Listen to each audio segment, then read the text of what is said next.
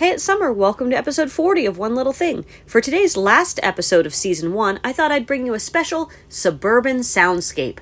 If you listen closely, you can hear the dryer going. If you listen a little closer, you might hear the dog barking in the backyard, at somebody walking by. If you listen not even close at all, if you just have ears, you're probably going to hear the neighbor blowing or wood chipping or mowing or I don't know, but whatever they're doing has a reversing beep on it, so that makes it even more fun.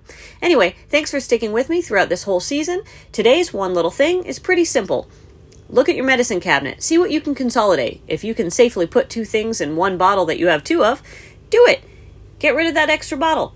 If you have something that you've been looking at for a good long time and you know you should get rid of it, just get rid of it. It's going to be okay. I know the packaging is adorable and makes you feel really great about yourself, but you'll probably feel better when you have more uncluttered space in your medicine cabinet.